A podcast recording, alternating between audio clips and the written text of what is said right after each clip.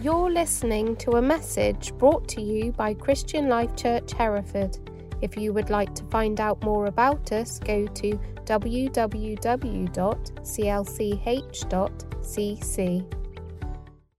I'm Tim. I'm one of the leaders here. The series has been called Good News.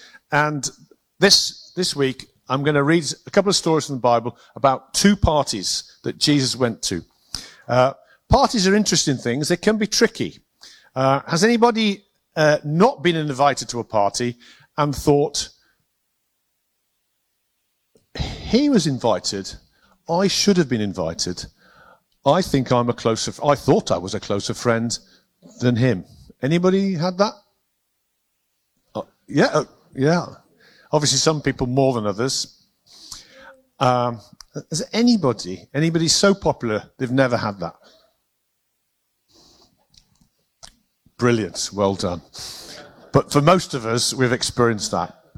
You might have also experienced where you've had a party and then you're in the group of friends and somebody says, oh, great party, Tim. In fact, that was, and start to talk about the party and you think, not everybody here was invited. Could you shut up and change the subject? Has anybody had that? Yeah. So they can be tricky things. And maybe you've been to a party and you've thought, oh no, she's here, he's here. Or maybe, as I heard yesterday, a friend's son said, I'm so glad I wasn't invited to that party. They can be tricky things. But the title of this talk in the Good News series is this: Good News, you are invited. There's a party and you're invited. So, I'm going to read about two parties that Jesus went to. The first party is, well, perhaps the wrong party. So, this is in the Gospel of Luke, chapter 5. I'm reading from verse 7. Later, Jesus went out and saw a tax collector named Levi sitting at the place for paying taxes. Jesus said to him, "Follow me." Levi left everything and went with Jesus. In his home, Levi gave a big dinner for Jesus. Many tax collectors and other guests were also there. The Pharisees and some of their teachers of the law grumbled to Jesus' disciples, "Why do you eat and drink with these tax collectors and other sinners?" Jesus answered, "Healthy people don't need a doctor, but sick people do. I didn't come to invite good people to turn to God. I came to invite sinners." This was a party for the sinners, and Jesus was the guest of honor. It's interesting that he felt honored and went. And the Pharisees, as it says, they were the religious people. They were in the camp, I'm glad I wasn't invited to that party on this occasion. But they thought Jesus shouldn't have gone to that party. And Jesus explained. So it shows that Jesus has no problem with going to a party with the bad people, with the sinners. Now, the second party is in Luke chapter 7, a couple of chapters later. And this is the A-list party. So when one of the Pharisees invited Jesus to have dinner with him, he went to the Pharisee's house and reclined at the table. Just to say, the Pharisees were well-respected religious people in that society. They were respected. This was the party that people wanted to get an invite to, and Jesus went. A woman in that town who lived a sinful life learned that Jesus was eating at the Pharisee's house. So she came there with an alabaster jar of perfume. As she stood behind him at his feet weeping, she began to wet his feet with her tears. Then she wiped them with her hair, kissing them and poured perfume on them. When the Pharisee who had invited him saw this, he said to himself, "If this man were a prophet, he would know who is touching him and what kind of woman she is, that she is a sinner." Jesus answered him, "Simon, I have something to tell you." "Tell me, teacher," he said. "Two people owed money to a certain moneylender. One owed him 500 denarii and the other 50. Neither of them had the money to pay him back, so he forgave the debts of both. Now which of them will love him more?" Simon replied, "I suppose the one who had the bigger debt forgiven." You have judged correctly, Jesus said. Then he turned towards the woman and said to Simon, Do you see this woman? I came into your house. You did not give me any water for my feet, but she wet my feet with her tears and wiped them with her hair. You did not give me a kiss, but this woman from the time I entered has not stopped kissing my feet. You did not put oil on my head, but she has poured perfume on my feet. Therefore I tell you, her many sins have been forgiven, as her great love has shown. But whoever has been forgiven little, loves little. Then Jesus said to her, Your sins are forgiven. The other guests began to say among themselves, Who is this who even forgives sins? Jesus said to the woman, Your faith has saved you. Go in peace. So this A-list party that Jesus was invited to, it was clear he wasn't the guest of honor because the guy who invited him didn't welcome in the way that he should have. It's also clear that this woman wasn't invited, but she went anyway. And if they'd realized what Jesus had said at the first party, he said, No, I have come to the sinners. They would have all realized that Jesus coming to this party showed that he didn't consider these posh people, religious people, any better than the people at the first party. He saw them all the same. So it may seem initially that this story categorizes people as either good or sinners. For instance, it did say that he didn't come to invite good people, but he came to invite sinners. But the Bible says that we're all sinners, that nobody is good. Another version of translation of that first, the end of the first part is this: I have come to call not those who think they are righteous, but those who know they are sinners and need to repent. So the good news is, the Bible says we're all sinners. That means I'm invited. Anybody else invited? In God's eyes, because God is perfect, we all fall short. We're all sinners. Therefore, we're all invited. But if we're the kind of person that says, well, I'm pretty good, I'm okay, God, then you decline the invitation because it's though not to those who think they are righteous. What I want to say is this. Jesus, when he went to that party and associated with tax collectors and sinners, in those days, tax collectors were really, really despised. They're not so popular these days, but in those days, they were really the lowest of the low. They were despised. And good people, didn't associate with them. That was a really shocking thing for Jesus to go to that party. I just say, are there any children in? Still, okay. So it was shocking. It was more shocking than this next slide. So this is a fake news. It's not real news, by the way. This is fake news. Scandal of sex workers as guests at a royal party. Now, this did briefly go out on social media yesterday, and then we pulled it back because the text was, tomorrow at Christian Life Centre, dedications, and here was the picture. So it wasn't that wasn't how it was intended to be. Sorry about that, but it was intended to shock. But the royal party is not our royal family, not the king. But the King of Kings, the King of Heaven, Jesus, invites all of us, including those that you wouldn't invite. The good news is Jesus invites you to his party. The bad news, perhaps, is he also invites some people that you wouldn't invite, who wouldn't want to be at the party. So that's how it's maybe a bit shocking, but that was really shocking for those people. And then in some of the other versions of this story, another gospel, it kind of implies this woman was probably a prostitute. And so, hence the title. We'll take that off, that slide off. So, if you're a bit shocked, that's good. But it was shocking. It was shocking in those days that Jesus His interaction with that woman was shocking. That was the it was shocking in those days. But actually, what I want to say is, for God, who is holy and perfect, to associate with you and me is actually shocking, because he is perfect, so perfect, that really nobody should be good enough to receive an invitation from God. Nobody. But God actually invites us anyway to his party. Nobody is bad enough to receive the invitation. But the story shows us that as human beings, we tend to judge one another and judge ourselves.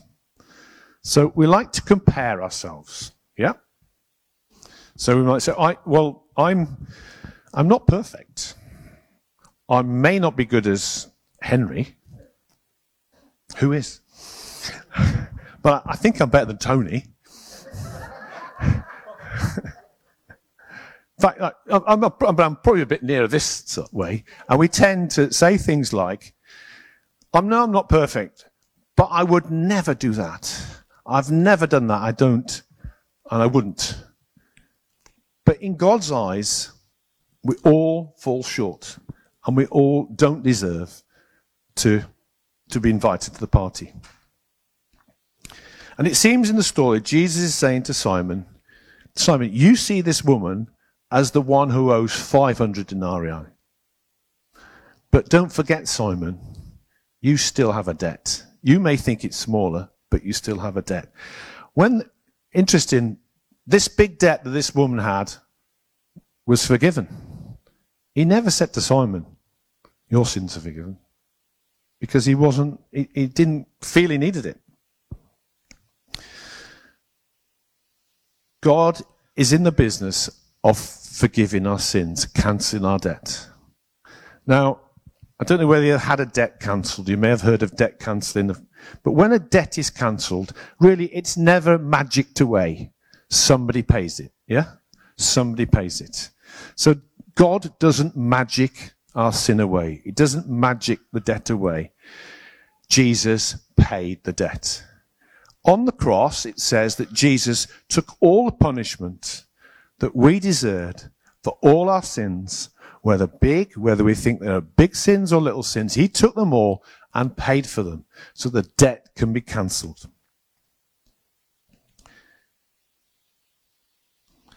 The invitation that God can't... There is going to be a party one day, by the way, that Jesus will have, and there's an invitation that's gone out to that party. But we have to respond to the invitation in this life. We have to respond in this life. There is a response. And Jesus invites us to many things, actually. I realized that as well as being invited to have our sins forgiven, like he did in this case, he said on another occasion, come to me, all those who are weary and heavy laden, and I will give you rest. God promises rest. If you're weary with life, weary with whatever, God says, come to me. Jesus says, come to me. He also said, if anyone is thirsty, let him come to me, and I will give you a drink. And it says, he said this of the Holy Spirit. If you're thirsting for God, Holy Spirit is God, come to Jesus, he will give you a drink. But on this occasion, he invites each one of us to himself to say, you can have your sins forgiven. Everyone. Nobody is too good that you don't need to ask God to forgive your sins. And nobody is too bad that God will not forgive your sins. And actually, when I say too good or too bad, these are human ideas, not God's ideas. God welcomes everybody to his party. But he says, as at the end of the first party, he said, I have called sinners to repent, to turn to God. What he's asking us, he's not by forgiving our sins, endorsing the things that we do wrong. He's saying you have an opportunity to turn to God. And we could name lots of sins. I don't want to, in the slide and in this story, there's an implication of sexual sin. And I don't want to say that's the worst sin and other sins are not as bad. I don't want to grade them. I don't want to grade people. I don't want to grade sins. When I became a Christian, before I became a Christian and turned to God and decided to follow God, there was one sin that I knew was the thing that I had turned away with. And it was very simple. I had chosen all my life to live my life without any reference to God, without any, I can't think of the word, in any way considered what God wanted in my life. I was living independently of God. And when I heard what being a Christian was, people said, it's committing your life to God. We've had dedications today where we're dedicating our children to God. One day they will decide for themselves, as their parents have decided that they want to follow God. And it was just this. I realized that to live a life without considering God's view or God's direction in my life was wrong. And the right thing to do was say, God, I want to follow you. And I made that decision many years ago. And sometimes I've fulfilled it. And sometimes I've failed. And sometimes I had to, many times actually, I've had to go back to God and say, I failed. Please forgive me. I want to follow you again. So what God requires is for us to receive forgiveness, is to basically confess to God that we need God to forgive us. We need him to save us. We need him to forgive our sins. Not to compare with Henry or Tony or anybody else, but to say, God, in your eyes, the eyes of a perfect God, I am a sinner and I need your forgiveness. And that's all of us. And then we need to just turn and say, with your help, God, I want to turn to you and live for you. And the good news is that we're all invited to do that. Nobody's excluded. We're all invited to a party one day, which actually will be Jesus' wedding party when he marries the church. It's a different sermon. But it will be the greatest party ever, and you are all invited. But God asks you now to make a decision. So I want to pray. And if you've never made a decision to follow God, to say, yes, I want to follow God in my life, that's what becoming a Christian is. If you've never made that, God is giving that invitation today, and you can respond. So I'm going to pray a prayer. And if you say, I want to follow God, I need my sins forgiven, and I want to follow him, I want to turn to him, then pray this prayer in your heart as I pray. And I want us all to shut our eyes, close our eyes, and I'm going to pray this prayer. And if you want to say amen in your heart, then can I just ask you to lift up your hand, and I'll just acknowledge you, and then put your hand down, just so that you're making a physical move to say, this is me, I want to respond to that today. So let's all close our eyes and pray. And if you're praying this with me for the first time, that you want to follow God, just put your hand up. Father God, I thank you that in Jesus' name you invite me, along with everybody else, to come to your party, to have my sins forgiven. I want to come to you today and say, God, please forgive my sins. Help me to follow you. I turn to you now and ask you to follow me. I ask you to help me follow you. And I pray this in Jesus' name. Amen. If you pray that in your heart, I'd love to chat to you. If you think, I'm not sure I'm ready and you want to know more, I'd love to chat to you. But I want to just close with saying this. God invites you. Not the person sat next to you. Not the sick, not your mum, your dad, your child. God invites you because he loves you and he's paid the price to bring you close to him. Amen. That is good news. Hand back to Dave.